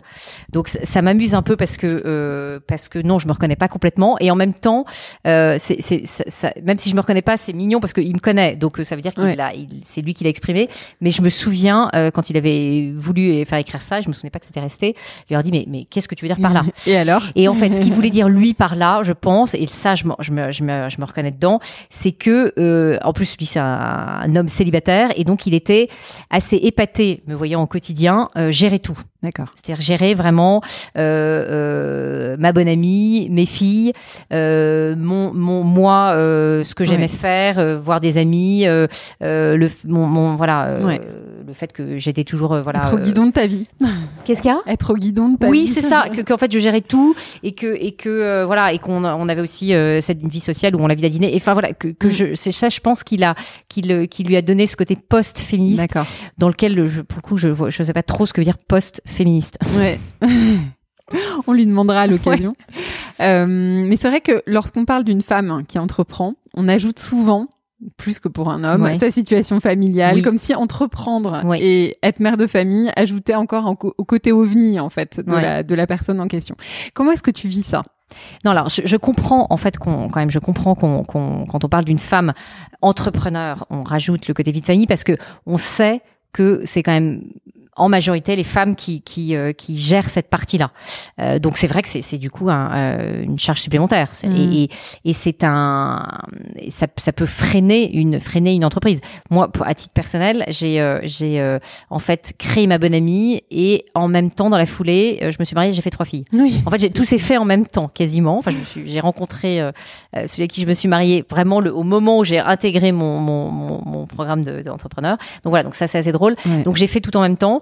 Et effectivement, ces trois, euh, avoir trois, eu trois petites filles à ce moment-là très rapprochées, m'a un peu freiné alors, je, je, en fait, m'a un peu freinée parce que je pense que du coup, j'avais quand même, euh, j'étais, j'étais quand même prise par les deux et donc j'ai, pas pu vraiment euh, ce que j'aurais dû faire, je pense, m'ouvrir. C'est-à-dire typiquement aller dans des réseaux de femmes. Euh, voilà, ça, ça impliquait quelque chose Mhm. en plus où là, j'aurais pas pu. Il a fallu que j'ai une liberté, c'est-à-dire de pas me dire je rentre le soir pour m'occuper d'elle, mais je rentre, je pars, je pars du boulot et je vais. Donc ça, je l'ai pas fait. Donc c'est vrai que c'était un vrai un frein. Mais à côté de ça, le fait d'avoir été entrepreneur à ce moment-là où j'avais ces trois petites filles toutes petites, j'avais une telle liberté que que j'ai très bien vécu la période. Mm. Ce qui n'était pas le cas moi de de- d'amis qui elles avaient euh, des enfants assez rapprochés du même même âge et étaient euh, dans des boîtes où elles vivaient la pression de leur boss, de leur rythme, Mm. où elles ont mal vécu ces périodes-là. Oui, Moi, parce que là, tu pouvais te remettre à travailler au rythme de ton Moi, je- je choisissais. énergie aussi. je choisissais le moment Ouais. et Mm. surtout je ne justifiais jamais et ça je pense que c'est ça qui est très con c'est typiquement quand je devais aller chez le médecin en plein milieu de l'après-midi pour euh, voilà je n'avais pas à à dire pourquoi à poser voilà je, Ouais. je et ça cette cette charge mentale en moins de ne pas se sentir coupable Mm. qui est une énorme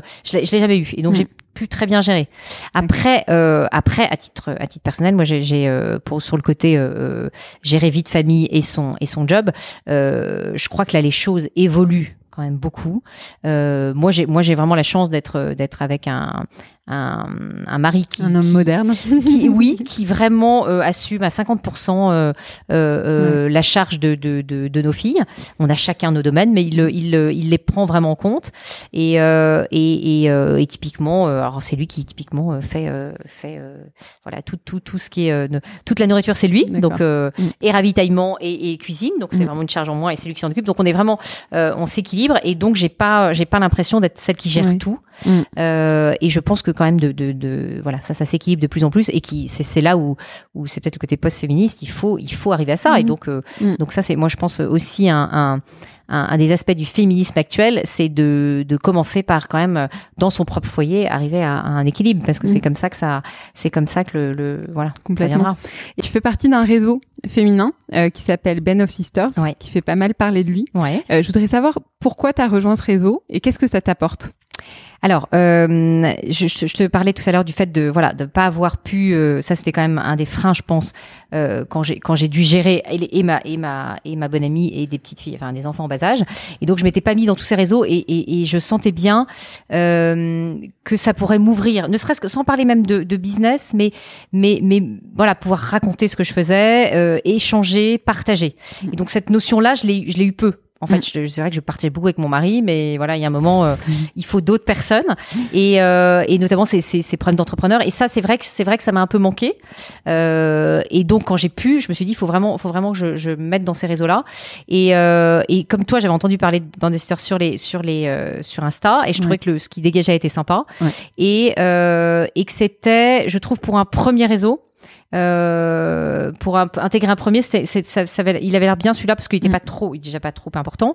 Et puis il était vraiment sur la notion de sororité, Mm. euh, d'échange, de partage. Euh, Et, Et- des femmes qui entreprennent dans des industries créatives en voilà. général. Et en fait, Mm. l'autre, voilà, exactement. L'autre point Mm. commun, c'est ça, c'est que c'est- vraiment beaucoup autour de la mode, de la beauté, de la déco, enfin des, des choses assez créatives. Et donc évidemment, c'est, je, je savais que j'allais retrouver des femmes avec qui je pourrais partager et peut-être même faire des choses ensemble. Donc Ouais. là, il y avait la deuxième notion de business, mais mais il y avait d'abord cette notion-là Ouais. de voilà de Je n'ai de- rencontré que des personnes sympas dans, dans ce réseau dont je ne fais pas partie, mais euh, je, je- C'est vrai je, je gravite Ouais. autour de, de, de certaines, euh, certaines qui sont chez Nelly Rodi, oui. euh, la fondatrice aussi de Leftovers. Oui, Lucille. Très sympa. Ouais. Et euh, voilà, et c'est un réseau euh, effectivement, je trouve, qui sait allier à la fois euh, une notion de sororité.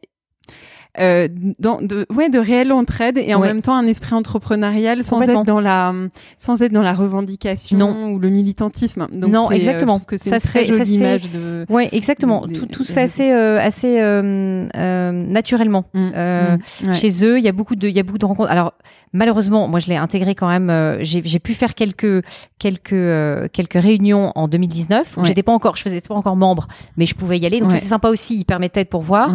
Et, euh, et je me suis inscrite vraiment en 2020. Alors évidemment avec euh, peu de choses, mais les rares fois où on peut se voir, c'est quand même toujours Ouais. très sympa. Bah, Et j'ai rencontré plein de plein de filles hyper sympas.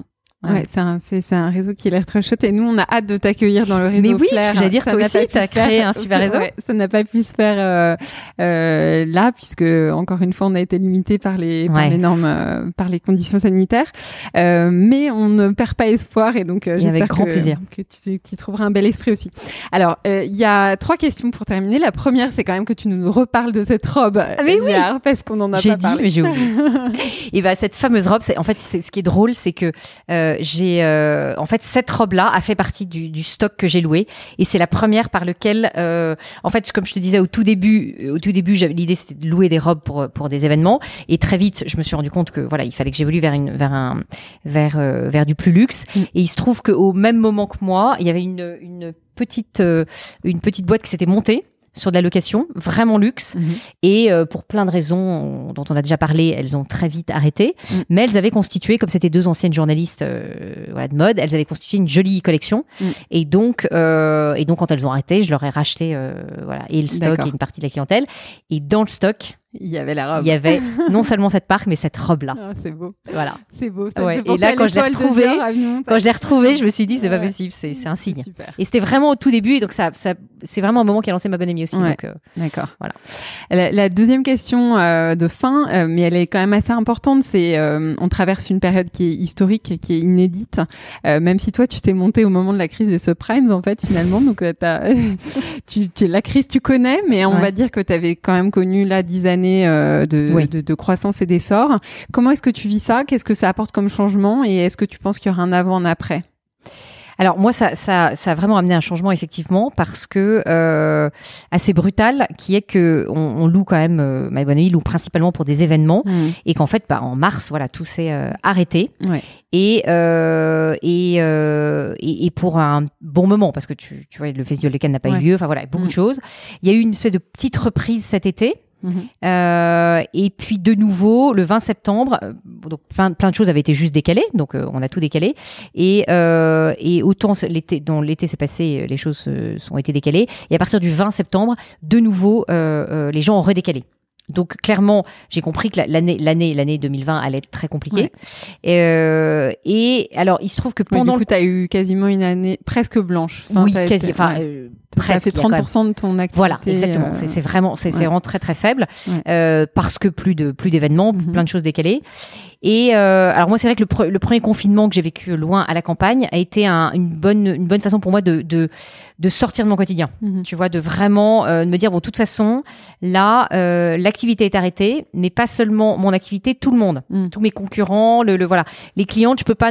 Je me dis pas que je, je ne réponds plus à une cliente, il n'y a pas de demande. Mhm. Donc ça a été quelque part un peu salvateur quand même, j'ai- parce que ça fait dix ans, dix ans que je, quand même je m'interrogeais sur comment j'allais faire évoluer les choses. Mhm. Euh, J'avais tenté pas mal de choses, enfin voilà, euh, et, euh, et donc je me suis dit bon, c'est peut-être aussi pour moi le moment. Là, tout s'arrête.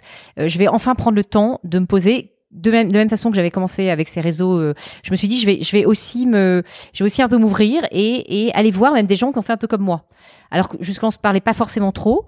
Et, Ah oui, euh, ça a été le moment oui. où tu as commencé et à, du coup, à voilà, je suis allée. euh, euh, j'ai- discuté avec une avec euh, une jeune femme qui avait monté un, un, un service de location plutôt autour des bagages, qui a fait pivoter sa société en B2B euh, avec une une une une euh, une canadienne qui a monté ça. Enfin voilà, j'ai essayé de voir un peu ce qui se passait autour et de commencer à réfléchir comment je pourrais faire évoluer le business.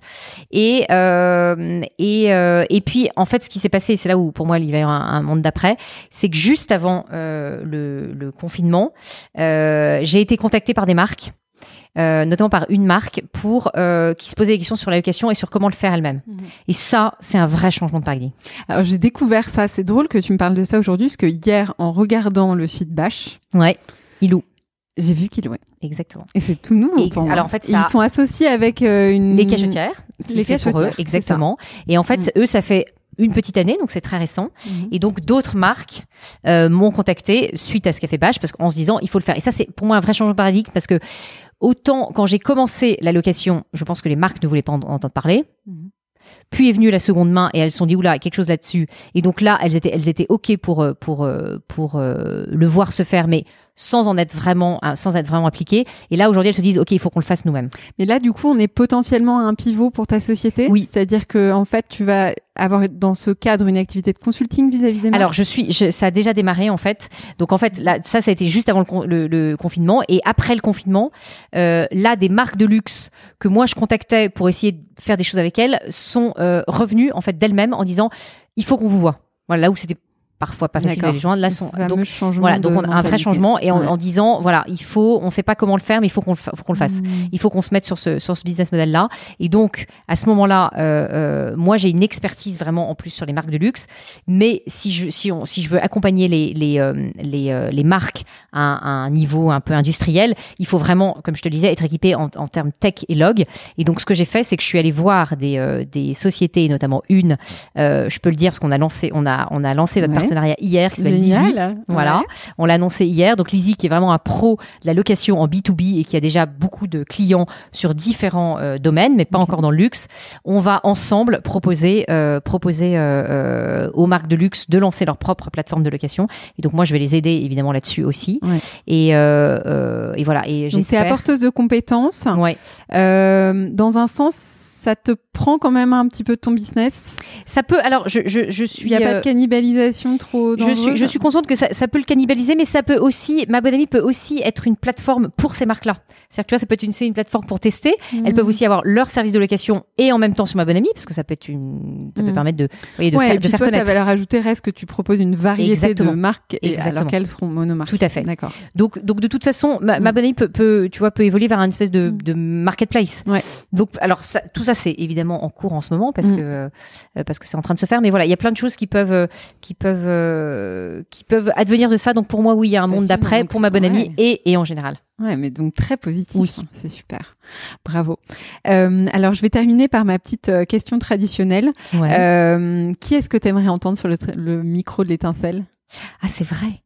C'est vrai que c'est ta question. Et j'ai- pas, et là, j'y ai pas réfléchi. Ah bah, ça Euh, sera encore mieux. Ouais, écoute, écoute, spontanément, euh, euh, elle, elle a, elle a beaucoup parlé, on l'a beaucoup entendu, donc c'est pas quelqu'un de, de pas connu, Mhm. mais c'est quelqu'un que je trouve vraiment assez, euh, assez chouette. C'est Sophie Fontanelle. Ouais. Elle a, voilà, elle a, je trouve là pour le coup, tu, on le disait, tous, on peut parfois être esclave de ces réseaux sociaux. Elle non, Ouais. elle n'est pas esclave, elle les utilise énormément, mais de la meilleure façon possible, c'est-à-dire que ça reste en tout cas, on a l'impression spontanée, donc ça c'est assez chouette. Elle peut Ouais. parler de plein de choses, elle en Ouais. parle très bien. Elle se positionne sur des sujets et je toujours toujours à bon escient. Elle parle évidemment de mode de façon euh, extraordinaire. Elle est, elle est- Elle est, elle est drôle. Elle euh, elle est justement, mode elle a, elle a réussi à utiliser un, un réseau qui, dont elle est pas du tout euh, digital native. Enfin voilà, Ouais. elle, elle est, elle est aux antipodes de ça a priori. Et en fait, elle en a fait son réseau. Donc elle a réussi à se l'approprier en faire. Donc je, je la trouve très forte là-dessus. Et euh, et puis bon, en général, mais voilà. Ouais. Donc je trouve ça serait. D'accord. Bon, euh, bah, ce serait un- Eh ben, écoute, très un bonne chouette idée. entretien. Ouais, ouais, ouais, avec plaisir. Euh, et un petit mot peut-être pour euh, ceux ou celles qui hésitent à se lancer dans l'entrepreneuriat, qui sont euh, qui sont aujourd'hui euh, en phase plutôt de questionnement. Qu'est-ce que tu leur dirais? Alors évidemment, je leur dirais de se lancer parce que si elles le sentent, ça c'est ce qu'on on disait au début. Il faut, il y a, il y a le bon moment et le bon moment c'est quand on le sent soi. C'est pas forcément le marché. Euh, et euh, donc le bon moment c'est c'est avoir envie. Et et puis la deuxième chose, c'est pas non plus se se, se culpabiliser en disant est-ce que l'idée, enfin ne pas trop mettre d'importance sur l'idée. Parce que une d'une bonne idée, il y a plein de gens qui ont bonnes idées qui le font pas, et, et d'une bonne idée peut naître euh, plein de boîtes, certaines marcheront, d'autres pas. Donc c'est Mhm. comment on le fait. Mhm. Donc se dire que c'est vraiment ça qui est le plus important, c'est la façon dont on le fait. Et euh, et puis euh, la troisième chose, je dirais, euh, euh, on peut se lancer seul, mais il faut quand même être entouré. C'est important de se faire accompagner. Donc moi, je l'ai été avec ce, ce programme au début. Ouais. Euh, essayer d'être accompagné. Ouais. Donc soi-même créer un petit pool, euh, voilà, de, de. Alors c'est pas d'amis. Des soit- mentors? Enfin, non, un des sortes de mentors, voilà. ouais. Mm. Euh, C'est quoi? T'as constitué un petit bureau autour de toi, des, des, des espèces de conseillers. euh, alors moi, je l'avais pas fait justement au début, mais là, pendant le confinement, j'ai- beaucoup discuté avec plusieurs euh, euh, plusieurs euh, femmes euh, que j'avais pu connaître par différents euh, différents biais et qui m'ont beaucoup euh, beaucoup aidé et conseillé. Donc je trouve que c'est bien de le faire dès le début Ouais. Et, euh, et d'avoir un petit euh, pool où évidemment et si on part avec un associé tant mieux attention, le, le, le, le- c'est pour ça que moi au début je, je ne souhaitais plus. L'association n'est pas euh, n'est pas non plus euh, N'est pas sans risque. non n'est pas sans risque et, Mm. euh, et, et, et c'est très important de trouver la, le et ou la bonne. Après c'est évidemment merveilleux si on y arrive, mais voilà les deux peuvent se faire. Mais si on part seul, faut quand même avoir euh, voilà un bon euh, Un des- bon réseau ouais, avec un bon réseau des étincelles. ouais exactement. Bon, et ce sera le mot de la fin. Je te remercie vraiment, C'est Axel. moi. Merci beaucoup.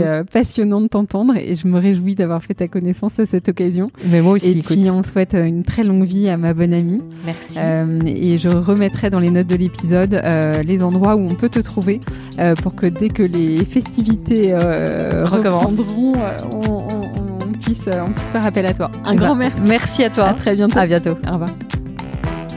Avant de vous quitter, un petit mot encore. Tout d'abord, un grand merci pour votre confiance et vos encouragements qui me donnent littéralement des ailes. Si vous aimez le podcast, n'hésitez pas à vous abonner, vous recevrez les notifications du prochain épisode. Et si vous avez envie de réagir à la conversation, de me contacter, de me proposer de nouveaux invités, vous pouvez m'envoyer vos messages sur Instagram sur le compte l'étincelle.podcast, l'étincelle tout attaché et sans accent, point podcast. J'ai hâte de vous lire. À très vite.